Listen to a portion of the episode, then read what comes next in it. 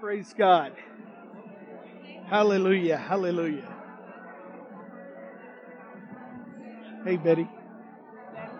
That light is shining right there in front of my. I'll move it again.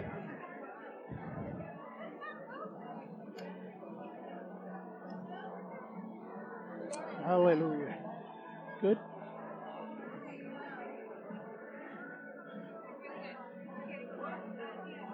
All right, let's begin this morning. Hallelujah. Hallelujah. Hallelujah. Hallelujah. Let's go ahead and begin this morning.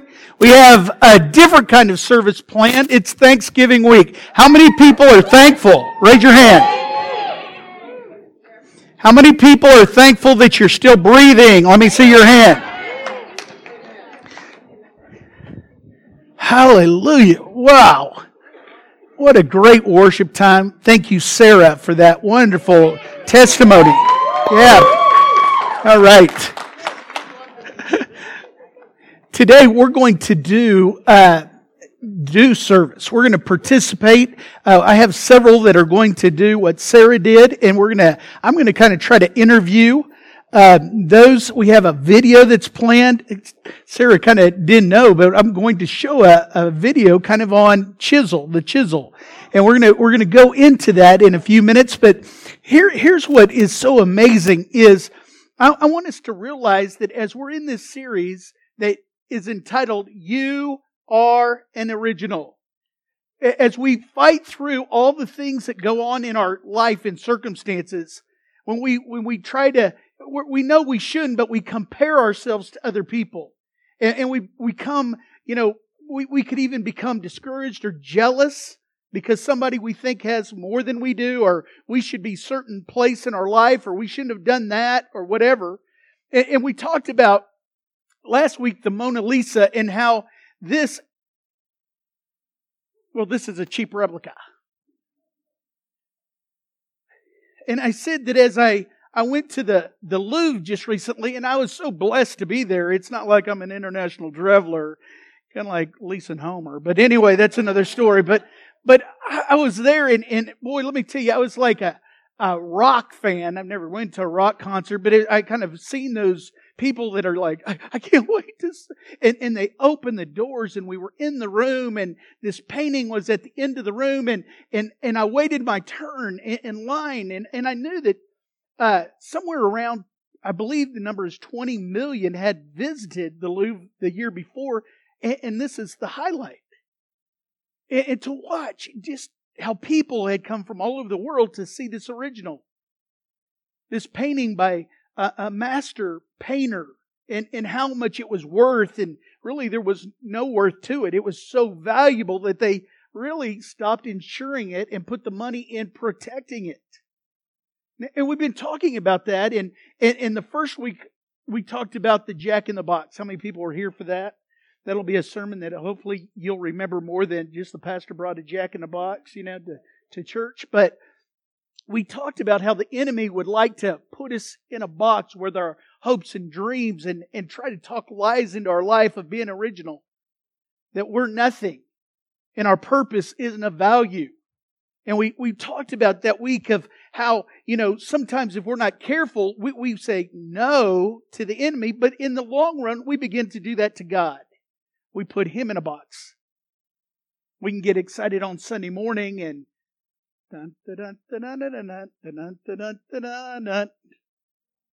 and then pop out goes Louisa, and, and we see God, and we're like, God, this is great. Church is wonderful, and but we leave church and we put him back in the box and we say, God, you don't work in the real life. And we would never say that because we don't want to say that out loud, but we don't use the things that we know God has given us. And, so this morning, I, I want to talk as we're in the week of Thanksgiving.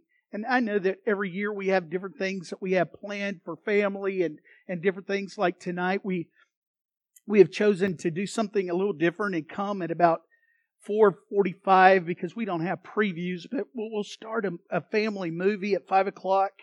in order to get through it enough time for the uh, food part of it. And we've got turkeys and hams. And, and it's not about the turkey and the ham, but boy, I'm sure glad the turkey and the ham are going to be here. But, but just doing life together and helping each other when we go through what we're going to be talking about today discouragement and disappointment. And as, as you're an original, the title of my message is this Appreciation brings value. The more something is appreciated, the more the value rises on that, whatever that is. And, and when you appreciate what God has done in your life, matter of fact, Ephesians 2.10 says that we are God's masterpieces Oh, I'm not a masterpiece. As long as you begin to confess that out of your mouth, you'll believe what you're saying because the number one person that is hearing your mouth talk is you. Pastor, you are amazing. You never do that. Wrong. If I'm not careful, my mouth begins to speak just like anybody else's, the things that I shouldn't be talking about. So this morning, as we're a family, and just like tonight, we'll get together and we'll have a great time and we'll eat turkey and ham and watch a, an encouraging movie of God's love. Let me just tell you this. As we're in this series, I, I want you to understand that we go through times of disappointment. And it's what we do in those times of dis, disappointment and discouragement will bring glory to God or it will do the opposite. Listen to this. If the Bible says that God is enthroned on our praises or on the praises of his people, who's enthroned on our criticism? If, if we sing songs and we know the, the scripture that says, I will enter his gates with thanksgiving and his courts with praise, if we enter his gates with thanksgiving, whose gates do we enter with our complaining? Ouch! Yeah. See, disappointment robs a person of the courage that they could have in the future. Disappointment is a killer. Now, now, listen to this. We are born for tomorrow. Yes, we're designed, and yes, we have a purpose right now at this moment. But as a believer, we cast our hope and we cast hope into the future in people's life. That's why we have the good news. Again, I've said this so many times. Everything is based on our faith in God that He is who He says He is and He can do what He says He can do. But without hope, you cannot have faith and your joy begins to diminish. And that's where the strength of the believer comes from. I, want to remind you, and I've said this many times, but Romans 8, verse 38, it talks about all these wonderful things of the believer. But it says this that, that a lot of times we forget, for I am convinced that neither death nor life, neither angels nor demons, neither this present, nor the future, nor any other powers, neither height nor depth, nor anything else in all creation will be able to separate us from the love of God that is in Christ Jesus our Lord. Listen to it again. Neither angels nor demons, neither the present nor the future, but as I've said, and I want you to get this so bad, there is no mention of the past. And the reason I believe is yesterday can keep you out of experiencing the love of God for yourself.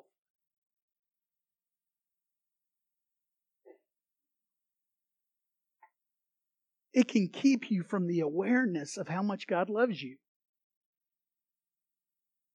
If the enemy can keep you looking back in your past of all the mistakes you've done and all the things you haven't gotten and all the things you should have and all the things your neighbor has and it keeps you in a place of disappointment. And disappointment attacks our purpose and our identity and our future. Now, now watch this when, when it comes against, disappointment comes against our purpose and our identity, it's there, but it's just not working. It's like a dislocated, and I think some time ago I used the example of being in football and dislocating my elbow. Somebody fell on my elbow in the pile, you know, it came out. I had to say that just to kind of get the effect. I, I felt your pity. It, it was there. It was John Miller. The arm was John Miller. It was part of me. It hadn't been severed, but it didn't work. It just was there and it was in all form, but it just wasn't useful. Matter of fact, I couldn't even get it over my, they had to cut my shirt off. Do you understand what I'm saying? When disappointment comes into your life, it is an attack on your purpose and your identity. And if you're not careful, what'll happen is you'll be all intact, but it just, you just will not be able to walk in your purpose and your identity of who God has made you to be. Now, now this morning, if you have your Bibles, turn to Proverbs 13, verse 12. You know, I, have said disappointment is the child of depression. We, we all know kind of uh, depression and how, how that can come upon a person's life and, and it's the fear of the unknown and it's the, the regret of the past and the shame of the past.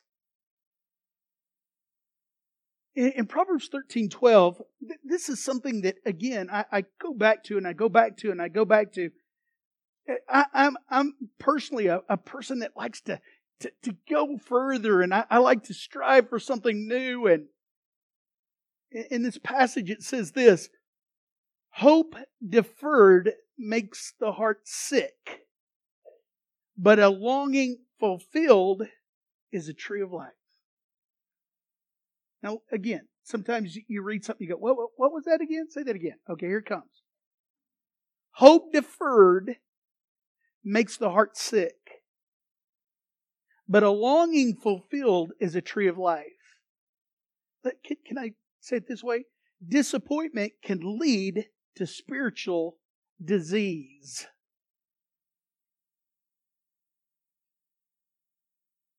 Again, I'm talking on the subject in today's message is appreciation brings value. Disappointment will attack and you'll never get to the place of being thankful for where you're at.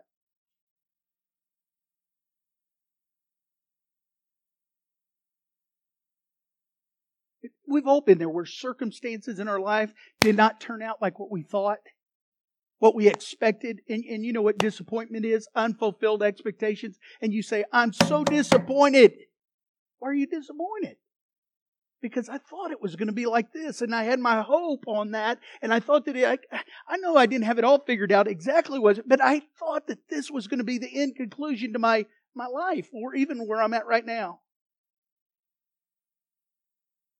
Listen to me. How we navigate after that happens is what determines if we're going to get what God has promised us. If we get there at all.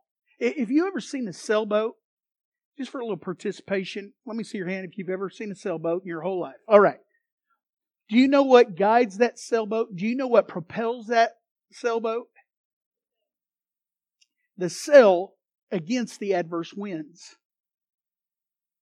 When, when the adverse winds blows against that little boat or that big boat or that yacht or whatever the sailboat is, they can raise those sails and they can maneuver those sails and that mast around so that they can use that adverse wind that's coming against them to propel them in the direction that they need to go.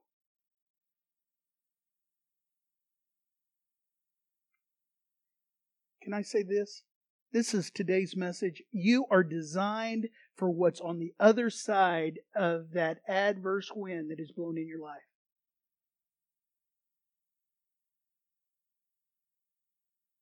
Can I say that as if I was saying it to John Miller today?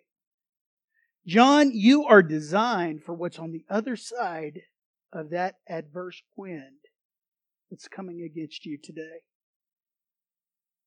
Adjusting our heart ourselves is adjusting our heart and trusting in God through the disappointing times in our lives. And here, here's, I've said this before and I want to keep saying it, is if we're not careful, disappointment is what good Christian people use to not trust God. And we never say that we don't trust God, but when we are disappointed over a course of a, a, period of time and we allow that disappointment to take root in our life, we become bitter and we begin saying, you know, God, God, God doesn't work in my life. And I don't know about what all happened here in that lady that was up here on the worship team's life, but it doesn't happen like that in my life. It's because bitterness and, and that, that disappointment has set in.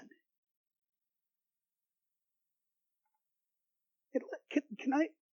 This isn't good news, but it is a it's a consequence. It could be impossible to get to the abundant life that Jesus said that He had come to give us if we're not capable of navigating through those issues. God has given us the the, the people in, in uh, you know the theologians counting the promises of God through the Word of God say there's over 7,700 promises that God has promised His people. I'm His people. 7,700 promises. Now, now think about this. If a longing fulfilled is a tree of life, part of our internal purpose is locked up in your fulfilled dreams and desires. Did, did you hear that? If a longing fulfilled, everybody that longs for something, when they see it fulfilled, they go, Woo! Hallelujah! You crossed the goal, whatever it was. You saw that God was faithful. You saw it with your own eyes. You felt it in your heart. God, give me a place to testify and I'll stand up and say it.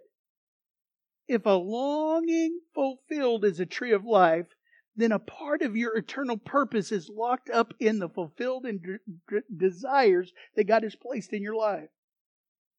God is, is not there to give you false hope. He isn't going to tease you with something and put that in your heart and go, whoop, sorry.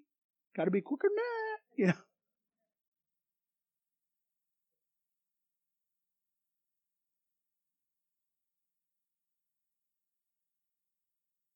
He doesn't inspire us and challenge us with dreams and say, sorry. And I, I, think that many believers, sons and daughters, and, and, and kings and queens in training, have lost the capacity to dream and to realize that God has a purpose and a desire that He has placed in you to get past that disappointment, that discouragement of something that's happened in your life. It might have been something like a heart attack or an addiction. It could have been something of a, of a, a cultural thing that you were raised in a family that it wasn't even your fault, but you know, I'm so disappointed I can't do anything.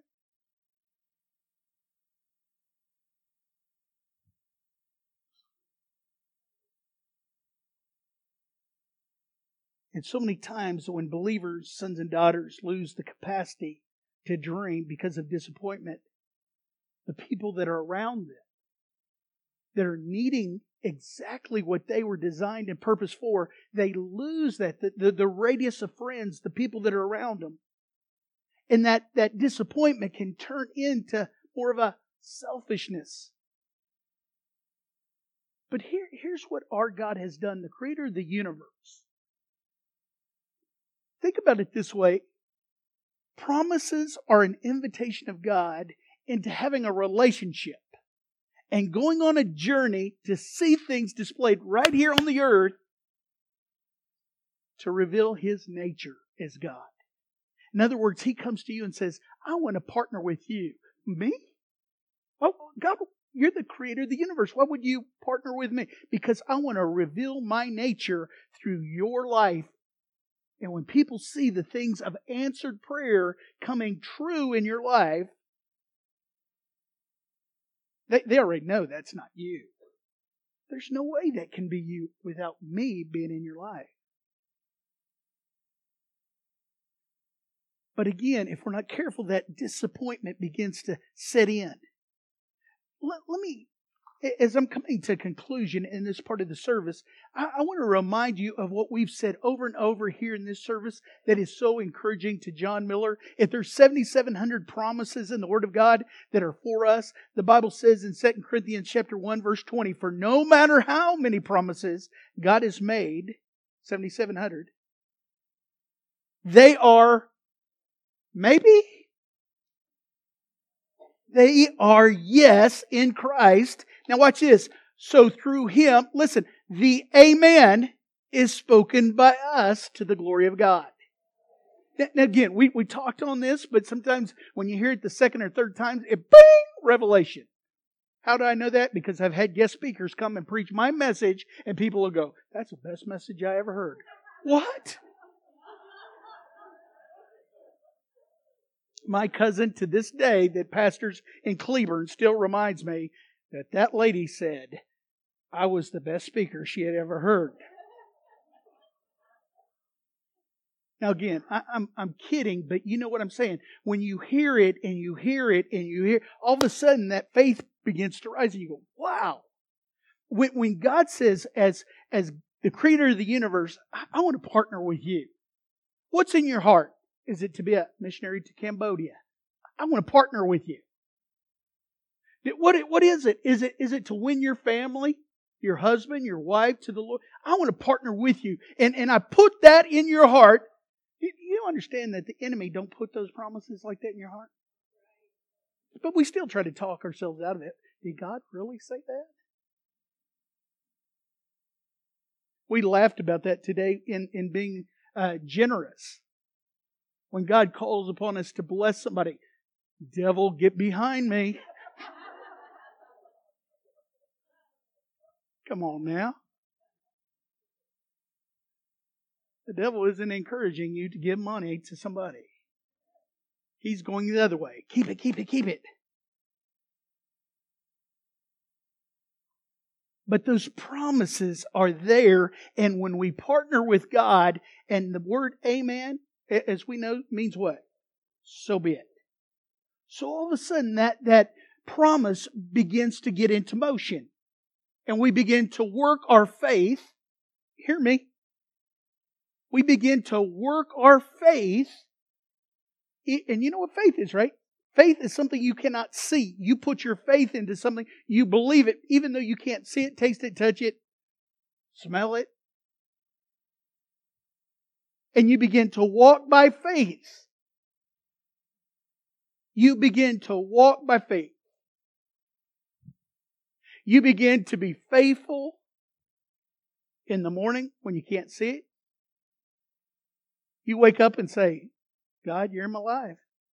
And I know that promises are promises and it's for me. Amen. And I'm saying amen. I'm so blessed to have a friend here, and I mean that, Joe Farquhar. That, you know, he's battled cancer, and we just got a good report this week on his his treatments. And uh, how many people can say amen to the promises of God? Mm. This morning, I, I want to show this video, and then we're going to show just, we're going to have some real quick testimonies of what God has brought them through. Watch this video entitled The Chisel.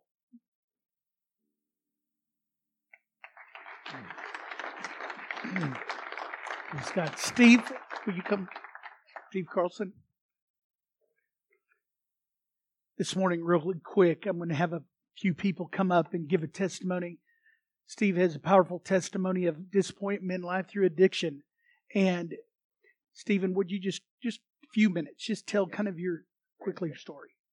Well, we can start off.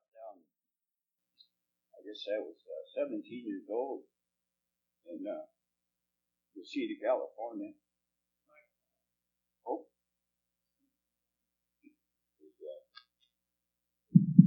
Try this one. In Reseda, California, I was 17 years old working at a restaurant as a cook. I had quit high school. I was uh, 17 years old, drinking with the cooks and the, and the manager and the waitresses. Uh, one day, the chief of police of Reseda, California came in. Oh, many times this is, the scripture says, with long life I will satisfy you show you my salvation. Uh, he was showing something, but a long time before I recognized. Anyway, chief of police says, Steve, uh, we know you're drinking. You're only 16 years old, 17 years old. you got you got to change your ways, otherwise you're going to have to do something about it. I would suggest that you join the service. So I took his advice, uh, and my life uh, up to that time been a lot of tragedy. Um, my father was a very wealthy man. We had, uh, I was the second youngest out of ten kids. We had a big home. My father um, uh, died suddenly when I was eight years old. We lost uh, our home. Mom started drinking and we kind of moved around the country. We lived in Minnesota, we started out in, now in California, I didn't mind. But, but at any rate, a lot of tragedy in my life. Uh, so, so I went home uh, and told mom I was going to join the service, and uh, she was a little upset. We had a my my older brother was killed in World War II. Um, but at any rate, I joined the service, the Air Force, for four years, and. Uh, I, uh, of course, in the, in the, in the service, when you get out of basic, you can be only up to the bar from 17 years old. So, of course, my drinking didn't stop. I continued drinking until I was 36 years old. Uh, I was on my second marriage. Uh, I had three, DWIs. Now I had a drunken disorderly I was ready to go to court for. Um, and I was in a lot of fear. I figured that and I was able to hold on to my job. I still worked on the railroad. I worked nights. I don't know how. And when I got those DWIs, I guess I just uh, paid the fine and stayed in jail a couple days and was able to uh, hold on to my job. But this time, I figured this was it. This was skid row time when I go to the, this judge with uh, my record. He's going to have to sentence me to at least a year in, in jail, and, and that would be the end of it. But hallelujah. Uh, I was went to the court, and instead of sentencing me to jail, uh, the judge sentenced me to a uh, alcohol treatment center. And, uh, and God, uh, at that treatment center was run by an ex-alcoholic priest and his wife, uh, who had been a non-psychiatrist. And uh, I went from actually before I even went in there, I went from fear and I went into really uh, gratefulness because uh, I knew I wasn't going to lose my job. So when I went in there, I guess uh, I think I went in there with the right attitude. I wasn't bitter. I was actually grateful because I was able to have my job. Hallelujah. At any rate, uh, these people, about the fourth week, uh, they called me aside and, you know, back then, that was in the 1980s, and I think the charismatic movement was going on, and, and the Catholic priests, they don't normally lay hands on for you. but, uh, but this uh, Catholic priest and his wife uh, called me inside and said, uh, We think you're doing okay, Steve, but we know you're going through uh, a lot of things in your life. Uh, do you feel like maybe you're grieving? You, maybe you your dad just died, your mom just died. Well, I guess so. They said, well, their definition of, of chemical dependency was a sick love relationship of a person to a mood altering chemical with the expectancy of a rewarding experience. they said, Steve, you, you're grieving for your lost loved one that was booze. So we're going to help you get rid of that grieving and that shame in your life, and we're going to pray that, that you go on and, and, and continue with in, in, sobriety. Praise God. So at any rate, then uh, they, they prayed for me. And then uh, about two weeks after that, I was, I, I, was separated from my wife at that time and I was looking for a room and I, I, I saw, saw this house there. They had a, a room for rent. I pulled up in the driveway and I saw scripture signs all over the trees in this guy's yard. And, uh, well, I went in there anyway. and uh, then I was talking to the fellow's wife about renting a room. I'd be a good guy now. I don't smoke. I don't drink. All this stuff. And he came walking in from the living room. He had been sleeping on the couch there. He was a prison evangelist. And uh, he said, uh, you don't do this, you don't do that. He heard me talking. And uh, he said, I want to pray for you. Would you like me to pray for you? I said, sure, that's okay and he he prayed and he asked the Lord to give me a stone with a new name on it. Mm. Hallelujah. So anyway, I And then after that, uh, in, in the treatment center, this this uh, one young boy had taken his uh, his fifth step. Uh, you admit to God, to self, to another human being, his act nature wrong. Take that step with a, a Christian pastor. The pastor gave him a gospel tract, and he asked me if I wanted to read that tract. And I said, "Yeah, I'll read that tract." So I went home and I was all by myself, but I read that tract and asked he said, if you would believe and confess that Jesus Christ, you believe in Him and He is Lord, you will be saved. Well, I, I'd never been an angel with God, but I said, I'm going to, I'm going to pray it. I don't know who's going to hear. If God heard me, then I'm here. Yeah. Great job, Steve. Great job. Steve has an, an, amazing testimony, a lot more than that. Uh, he's been put in a place where a lot of times friends will come and say, My dad's up in the hospital. Can you go pray with him and uh, lead him to the Lord? Uh, Steve's part of Alcoholic Anonymous, but also puts in God into the place of a, a sovereign that's above. You know, they don't want to name the that God is who He is. Uh, so a powerful testimony. Steve did not go through the beginning of his life with the expectations of going through that disappointment and all those things in his life. But God has brought him through, and now he's a testimony of just God's grace. Real quick, I would like to have one more group come up. These two men, Mike and Ken, would you come up real quick? Let's give them a hand. Now, if you know these guys, they're they're not public speakers, so we're going to go real quick for them the only ones that probably would be more. yeah. Uh, and afterwards, uh, Ken's wife Sherry is going to sing a solo. No, I'm just kidding. If you, know Sherry, she's very quiet. And uh, anyway, I don't know if Ken would say that. But anyway, another story, another story. Ken and uh, Mike are, are good friends, and this has been an unusual year to say the least. Uh, both of these men have had a heart attack, and as we know the promises of God, He sent His word to heal our diseases, meaning Jesus, I believe. Uh, John uh, 1 1 says, In the beginning was the Word, and the Word was with God, and Word was God. That's Jesus. And we believe that we are healed by Jesus' stripes that He bore on His back for us. Both of these uh, men, uh, I'm just going to briefly explain because of time, and then I'm going to give them a chance just to say something briefly. But uh, Mike um, didn't even really know that he was having a heart attack, and uh, Velvet and him uh, were encouraged to go to the hospital.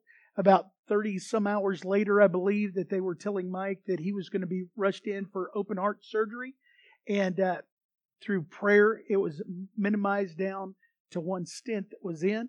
By time I got to the hospital, he was uh, well, he was acting about like right now, like nothing was wrong, and uh, being a blessing. And and Mike did not go into life thinking, you know what, I can't wait to have my heart attack, which is a disappointment in life. But God has blessed Mike in being part of a men's Bible study, being able to share that, and the the healing power of our God has been amazing. Um, Mike, would you just share with us briefly how that that whole situation went together? Yeah, um, started out happened on a Saturday morning where I had it. I was actually going to my Bible study. Mm. I got down there and I wasn't doing well. And I okay, well, I'm gonna go home, guys. and uh, I went home and slept and really didn't do anything. Sunday came along. I didn't do anything Sunday. I came to church. Right. And uh, still not feeling well. Went home and my wife Well, I didn't have it. Oh, you need to go to the hospital. Well, me being a guy. Mm-hmm. top of that, uh, I was substitute teaching, so I didn't have any health insurance. Right. So I was always worried about that cost. But they bugged me into going, so I drove myself over there. And, uh, you know, I'm getting text from my wife. She's saying, what's going on? I don't know. They're just running some tests. I'll be home, you know. Yeah. Well, she comes over and goes, oh, you're not leaving. You're meeting with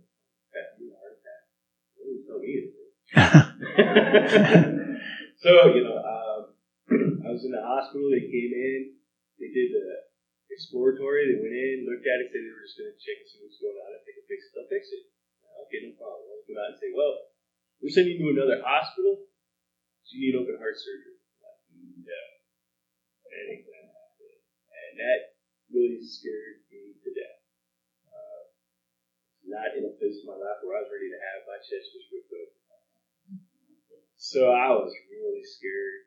Um, and they came back and he said, a few hours later, said, no, we're going to go in without the surgeon. We're just going to do some stents. Some stents. I said, okay, that's a lot better. Meanwhile, everybody was praying for me. And I'll tell you, I could not have gotten through this without the prayer. Yeah. Um, God was great. I was not ready to the fear in me was I was not ready to leave my wife in this position, my daughter in this position, um, everybody I knew. I was not ready to go. And I was afraid that's what was going to happen. And through prayer and the grace of God, um, I'm able to stand up here and give this testimony. Praise God. Thank you.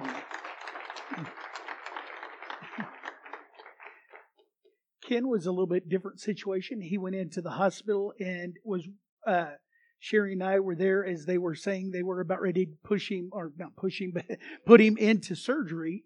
And then the word came back that he was not going to be able to be operated on because while they were in the process, really realized that he only had five to eight percent of his heart actually functioning, so he was not going to be able to make the surgery. Uh, Ken, kind of take us from there. Well, thank you, Pastor. Uh, my uh, knowledge that I can remember, I was scared to death Mhm. of going in for surgery. I didn't want surgery. But when they took me in, I was down there on the table and they had got me prepared for surgery. I was just asking God right then and there, God, give me peace about this. It was the only thing I could do was ask for peace because I had nothing else. I had very little, very little faith at the time. But I just asked for God to give me the peace because I remembered that when I asked my wife to marry me, I asked him to give me peace about it. Yeah. And he gave me a perfect peace.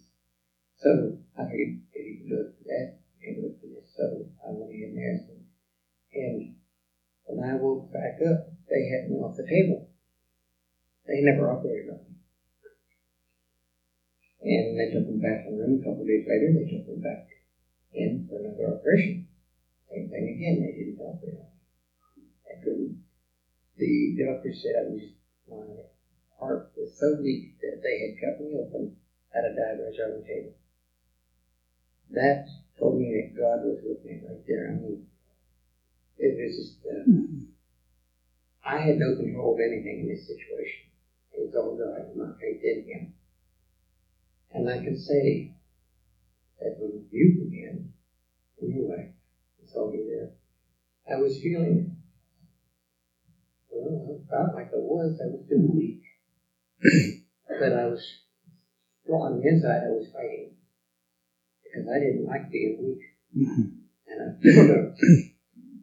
But God has strengthened me through all this. I finally had my surgery. They did five bypasses on me. Yeah, Not four. I, I had to be uh, told there's more than four valves, so that he had all five operated on. And no stents in my heart or anywhere up here. I have one down here in my left knee. But other than that, it's just Right. God and me. Wow. Thank you. Thank you, gentlemen. You can sit down. Both of these gentlemen didn't look forward to heart surgery or even having a heart attack. But as this message is, is appreciation brings value. And on the other side of the- adverse winds that we go through and all the circumstances that we can't control in our life, we can either become disappointed and therefore a lot of times be robbed of our identity and our purpose, becoming to the point of being unaware of God's love in our life. Or again, through these testimonies, I want you to see that being thankful of just saying, God, thank you for what you brought me through. I would have never chosen that. I would have never picked that. But God, sometimes, God, I realize that as I go through these times, I will not allow, huh? Disappointment to get a hold of me. So right now in your life, as we come to the end of this sermon, and, and I had a few others planned, just, just be encouraged to know that there's several other, I mean, a lot of people in this church that have done exactly what you've heard these guys as, as they've come upon things that they could not control, things that they did not foresee, but they went through them. And even though the disappointment might have got them for a day or two, they said, no, no, no, no, I'm not going to let that get the best of me. And through a thankful heart, now looking back, saying, God, you're faithful.